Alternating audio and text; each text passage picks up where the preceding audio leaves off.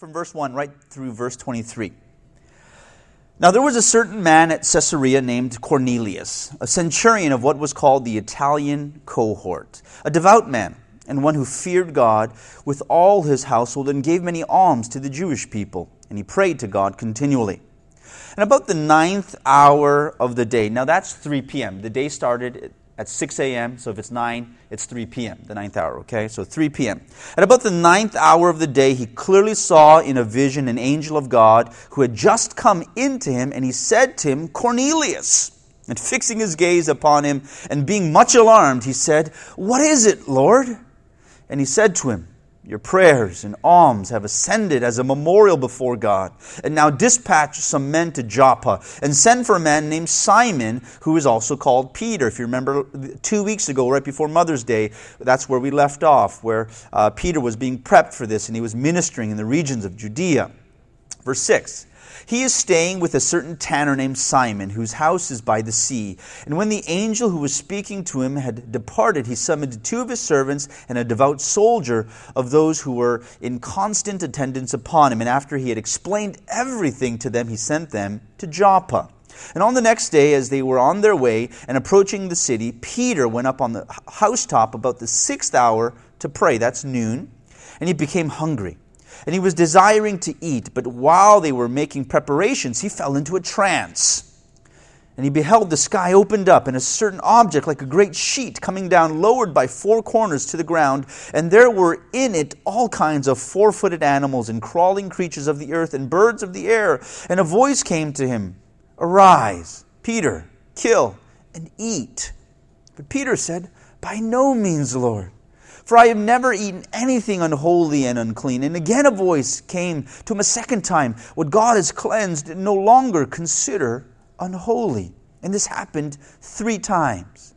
And immediately the object was taken up into the sky. Now, while Peter was greatly perplexed in mind uh, as to what the vision uh, which he had seen might be, behold, the men who had been sent by Cornelius, having asked directions for Simon's house, appeared at the gate. And calling out, they were asking whether Simon, who was also called Peter, was staying there. And while Peter was reflecting on the vision, the Spirit said to him, Behold, three men are looking for you.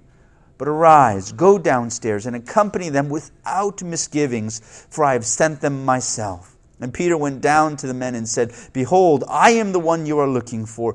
What is the reason for which you have come? And they said Cornelius, a centurion, a righteous and God fearing man, well spoken of by the entire nation of the Jews, was divinely directed by a holy angel to send for you to come to his house and hear a message from you. And so he invited them in and gave them lodging. And on the next day he arose and went away with them, and some of the brethren from Joppa accompanied him. Amen. We're going to stop right there. Uh, in this passage that we read, we have uh, seen two visions, one given to Cornelius and the other given to Peter. And from these two visions, I want to talk about this idea of small things and following the will of God. Now, let me mention this at the outset. You'll notice here that God is active. I mean, He's doing things, right? Uh, all throughout the book of Acts, we've seen this. We've seen him direct his people to pray. We've seen uh, him direct the, the surrounding society to persecute the church, to scatter the disciples of Christ. We've seen angels being dispatched. We've seen voices being heard. And God is so active in our passage and in, of course, this early church, this narrative that we, we've been reading about. And it really reminds me, I mean, I don't know if you like movies, you know, if you're, if you're into that thing, but it reminds me of a director.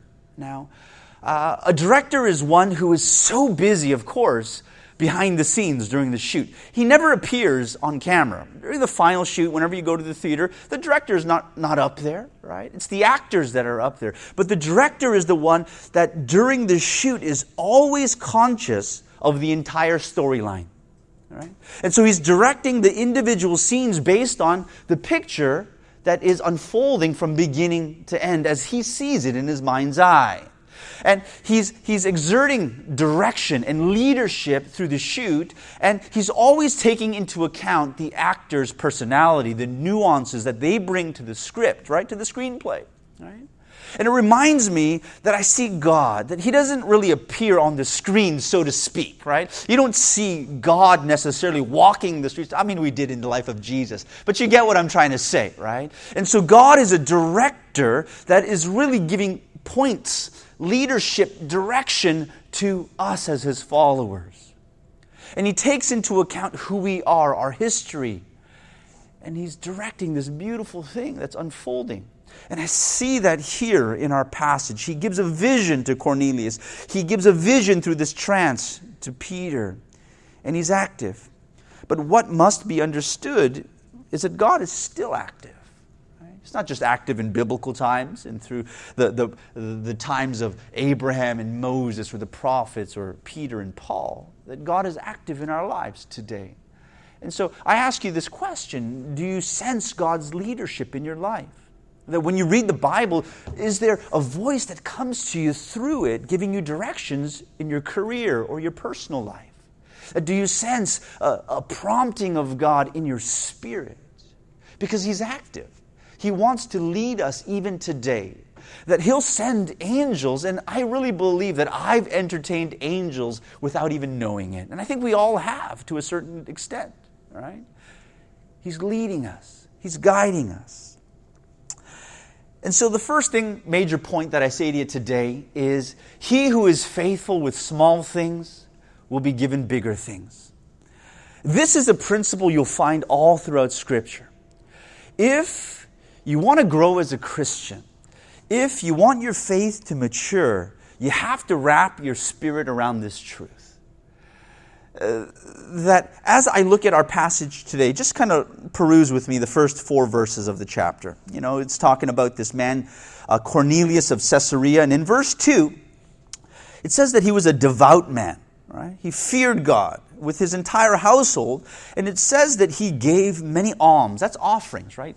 Uh, free will offerings, gifts to, to the people that were around him. And he gave uh, this uh, with, a, with a pure heart, right? And he gave these alms. And he says he prayed to God continually. Right? And when it's talking about that's not just prayers in public when he's in these moments of corporate worship. This continual prayer is really talking about a character, a, a lifestyle that he led, that he, he prayed often, that he spoke to God, and he knew that God spoke to him.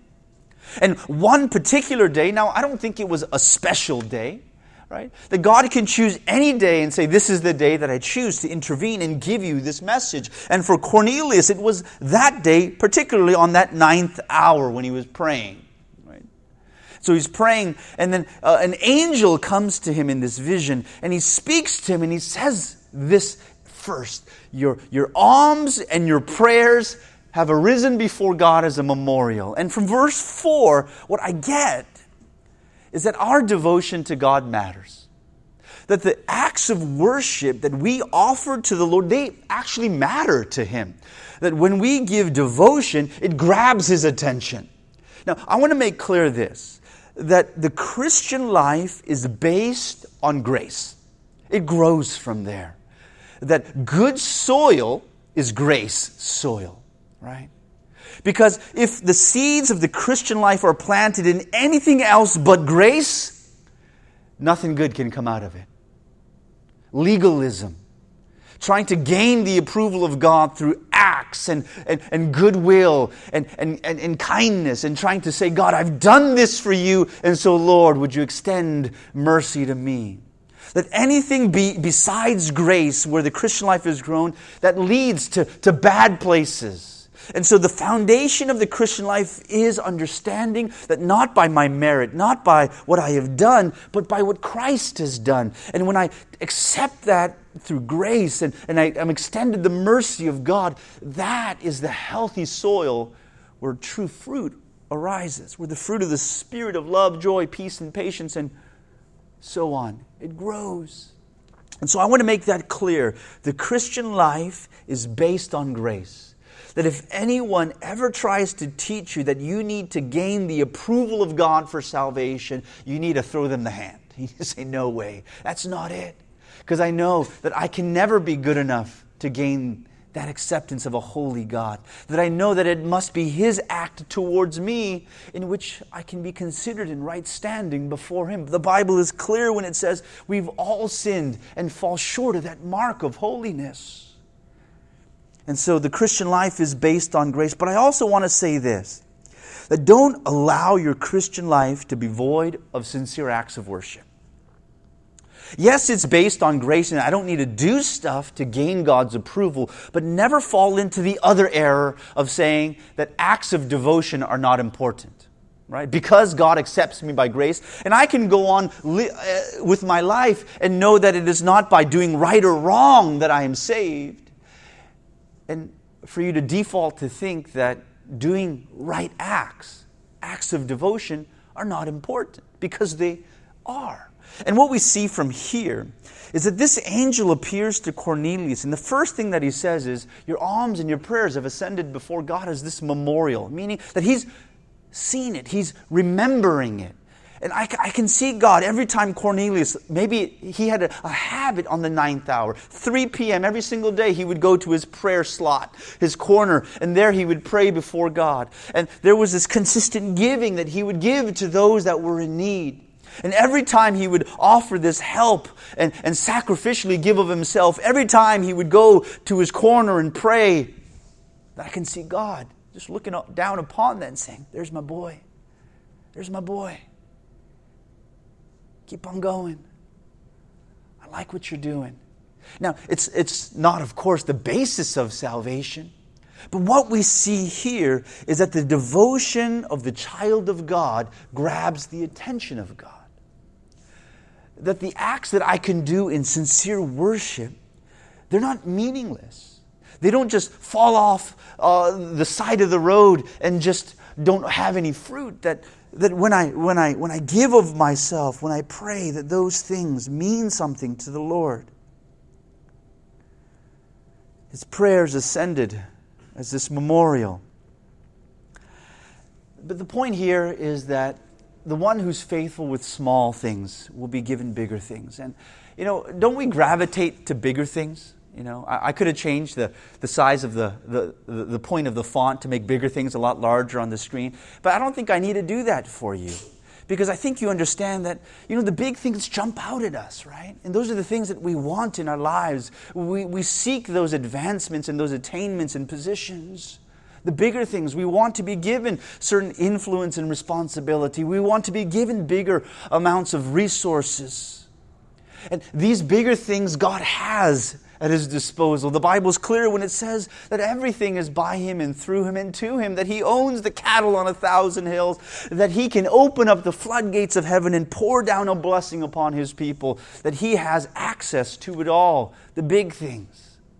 But who does he give those big things to? Because as I think about Cornelius, if, if you really think about it, Cornelius was the gateway to the Samaritans. Right? Because as we've been reading the book of Acts, we've discussed this that there was this master plan that God had Jerusalem, Judea, Samaria, ends of the earth. Jerusalem and Judea were a no brainer, right? Because the Christians, the followers of Christ, being the first century Christian Jews, they, they started in Jerusalem. They would preach to their neighbors, their fellow countrymen, the Judeans. And Peter's ministry was going all about the regions of Judea.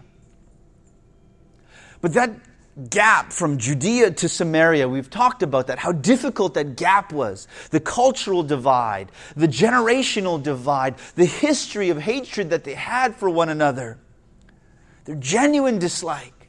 And that was a, a, a gap that was so hard to get over.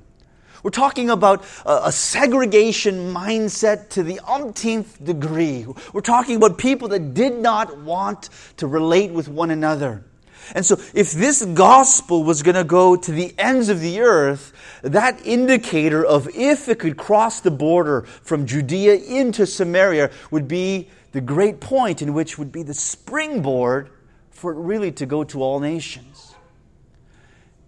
And so, Cornelius is that gateway to the Samaritans. You know, it's, he's really how the church was converted in, in this particular aspect of accepting the gospel going to Samaritans. Cornelius and his household, and this occurrence we'll find in our later reading in subsequent weeks that this was a major turning point for the first century church. That when the Holy Spirit was given to Cornelius and that gathered at his household that day, something happened in the, in the mind of the church leaders. That when they wrapped their minds around God was giving the Holy Spirit to these folks, suddenly everything opened up. That God is surely behind this, that He's doing something. And so Cornelius has the honor, the distinction of being this gateway to the Samaritans, and I think that's a huge thing, right? That's a huge thing to be given this, this big honor, to be given that, that, that separation. And I don't think it was by accident.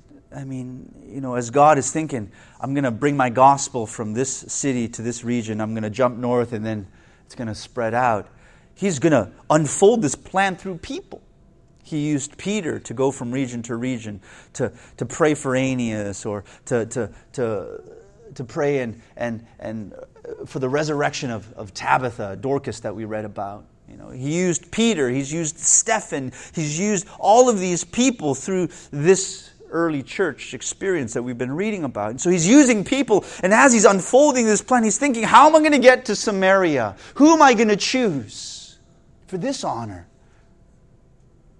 And he chooses Cornelius because what he had done in his life in the small areas, the, the giving, probably when nobody was looking, the prayers that were so constant, a regular part of his life. When he thought about how will I get this gospel, who will be that first family, Cornelius jumped out because the memorials that he remembered of him, that the devotion, all ascended to God. It meant something, that it, it didn't uh, skip his mind. He didn't have to, to think, oh, who was that again? He knew Cornelius. That's the family that I'd like to choose for this honor. And I think that's a significant thing. And so I ask you the question Do you want God to trust you with bigger things? Your career, a platform, a fa- in your family, personal life? Do you want God to trust you with bigger things? If you answer yes to that question, there's no other way around it. That we must be faithful in the small things. That God gives big things to those who are faithful in small things. And we see it in a number of parables in the Gospels. And he uses the analogy of money. And he gives a certain amount of money to different slaves or stewards. And he entrusts it to them. And those that were faithful with the amount that they were given were given more. And he uses this platform to say that he who is faithful with the little will be given much more. It's a principle all throughout the Bible. And we'll find that. And so, if we want to be faithful, if we want to have a larger platform in our careers, we need to be faithful in the small positions and tasks and duties that we're given now. If we want to have more wealth and resources down the line, we need to be faithful with the, with the small amount that we were given now. If we want to be faithful and, and have a lot more relationships and influence, we need to be faithful with the relationships now. If we want our children to do many things in their future, we need to be faithful with their lives and raising them now. That what we do in the small moments now that matters to God because He's looking at all of that and He's taking note. It's writing it down as a memorial. And it's, oh, it's coming up to me. It's this fragrance. And He sees and He hears all of that and He feels it and He knows it. He remembers it that we must be faithful in those small areas. It's the small things that matter. The patience when no one saw, the generosity that no one noticed, the love that was taken for granted, the prayer that was offered in the closet. That when we are faithful in these things, God takes notice. And He gets up. And He gets ready to use us. Second point he who desires the will of God will be used by him. We want a lot of things in life, I think, right? And I think if we have a, a heart and we're breathing, you know, there are desires that bubble up inside that we want to eat something on a very kind of rudimentary level. We want to attain something. We want to go somewhere. We want to have somebody. We want to, we want these things. And there are desires in our heart every single day. But if there were to be an overarching desire that informs all of the sub desires, if there were to be a canopy desire, if there were to be this overarching umbrella of desire, it must be a desire to say, God, in however form it is or unfolding, I desire for your will in my life. That I have these career paths, these relational choices. I have these things that I can attain. And I have all of these options that are before me. And I might not know which is the absolute best, but as I make plans and as I walk this life, I, I, want your will to unfold. Just a sincere desire for the will of God to unfold. That he who desires the will of God will be used by him. I look at Cornelius, going back to verse uh, 4. You know, this angel appears, and the first thing he noticed, it's definitely a messenger of God because his response is, What is it, Lord? You can almost sense this openness in his heart, this willingness in his attitude. And what I see here is a man who clearly had a history of saying yes to God. And after verse 4, is saying, What is it, Lord? There's more detailed instruction, right? Send people to this city called Joppa and ask for a man named Simon, who's also called Peter. He's staying at this particular house by the sea. And he's unfolding this direction and he's saying, I want you to bring him to you because he's got a message for you. Right? So he's giving more detailed destruction, uh, instruction after this willingness of heart. And it goes down in the second vision that we read about, the vision of Peter. You know, I see Peter as a man who was also open to the heart of God, to the will of God. From verse 9. The next day, as they were on their way, those servants that were dispatched and approaching the city, we see that Peter was uh, hungry. It's lunchtime, right? And we're all hungry at that time, at noon. And he's going up to the rooftop and he's there and he's wanting something to eat. And people are busy in the kitchen, they're making food. And so he's on the rooftop and he's praying. And in this time, this trance uh, just comes over him and this vision of this large sheet pinned by four corners is descending from heaven. And on this platform are all of these animals, these crawling creatures and birds, right? And uh, all of these animals, as he's looking upon them, he's thinking one thing. Number one, I'm hungry. Number two, I can't eat that, right?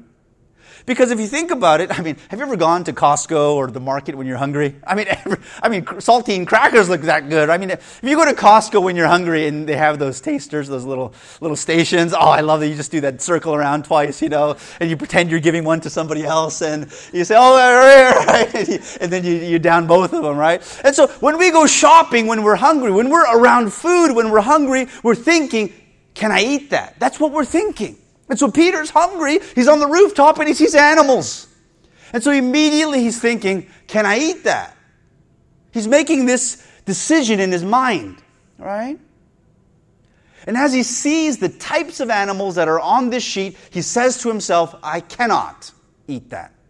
Because there was this law of God that was given previous to say what you should and should not eat. These were the dietary laws of the Jewish nation. And so all the animals on this sheet were off limits. They weren't the ones that you could eat, they were unkosher.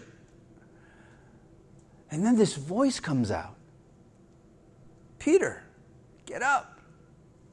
I want you to kill those animals and eat. And immediately he, he's thinking, No, no, God, wait a minute. I want to be faithful. You've already told us and instructed us not to eat these things. And so I, I can't eat that. And what I see here is Peter being faithful to what he knew at that moment. Right? Because at that moment, God didn't change the dietary laws. And so he's looking at animals that were off limits by God's standard. And so he gives the right response. I don't think that's a, a, bad response. That's not this doubtful response because he was only acting and trying to be faithful to what he knew at that time. And so he says, No, I can't even dare to eat that. And the voice comes again What I have cleansed, don't consider unholy anymore. And that happened three times. And what I see here is that Peter was willing to pivot.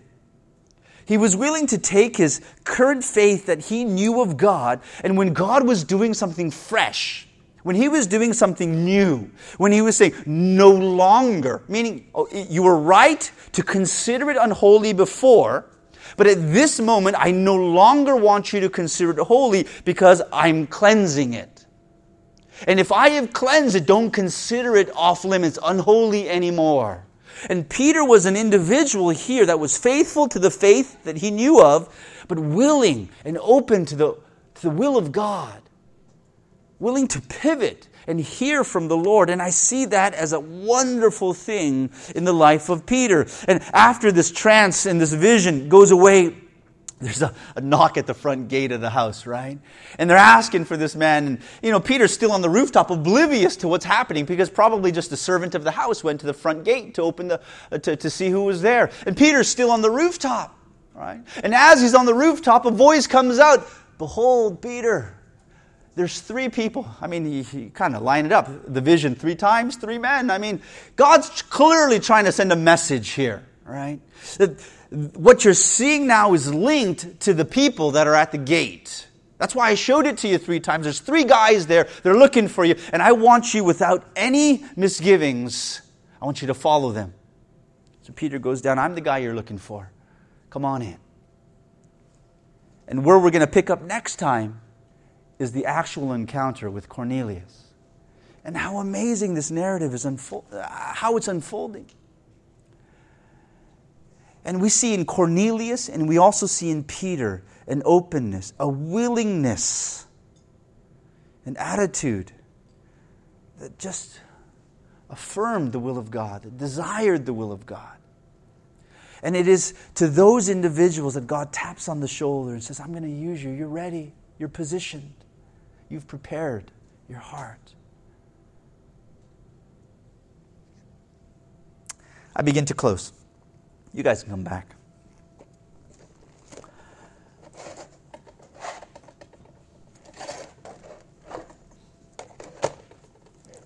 I, I close with two things. The first is whatever you need to do to maintain a yes attitude in your heart this attitude that is have you ever dealt with somebody that was always inclined to say no first? You know, it didn't matter what it was that you asked for. No, right? It was always kind of like in the negative, right? Uh, but in your faith to God, that as you kind of perk up in your heart and as you expect God to, to lead and direct you, have this forward leaning, just eagerness and attitude in your heart that is willing that's, that is just inclined to say yes to Him. Why do I say that? Because God will bring opportunities and decisions before us that are both not easy and unnatural. Right? Because if you think about Cornelius and what's happening to him and Peter here, these are all unnatural and not easy things, right? Uh, you know, you would expect that. that's like coming way out of left field. I mean, that's just out of nowhere. Wait, God, you've had a history here. Generations have eaten this way, and all of a sudden, today, this afternoon, you're saying I can eat differently? I mean, that's got to throw a curveball. For Cornelius to send a, a, delegation of people and say, I got a guy over there in the middle of nowhere that you don't even know who he is and what house he's staying at, but I want you to send your most trusted people and bring him to your house because he's going to say something to you. That's an unnatural thing. But there is this inclination in their hearts that said yes to the Lord, that it didn't matter how unnatural it seemed or how difficult it was. It was this desire to say, okay, God, I'm here, I'm ready, and I know you want to lead me. That's the first thing. Just have this inclination that says yes to the Lord.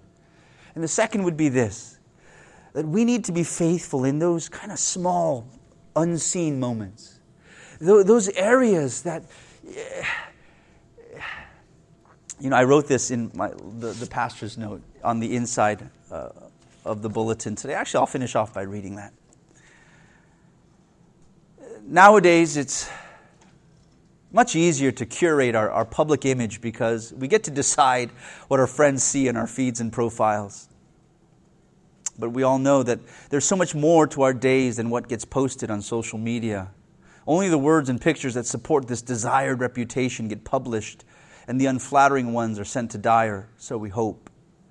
Our smartphones are never far away when we need to capture these moments, and we feed the internet what it wants because we want what it can give back notoriety. We post these moments because we, can get no, we want to get noticed, and likes and view counts have become a way to satiate this appetite. But I'd like to take a moment to talk about the other moments, the ones that no one sees or knows about, the little decisions we make, the faint words we utter, the small gifts we give. It's these small things that God takes notice of. And let's be focused on the small things that God applauds, not the big ones that the internet clamors over. I admonish you in that way let's be faithful in those small, unseen areas. Amen?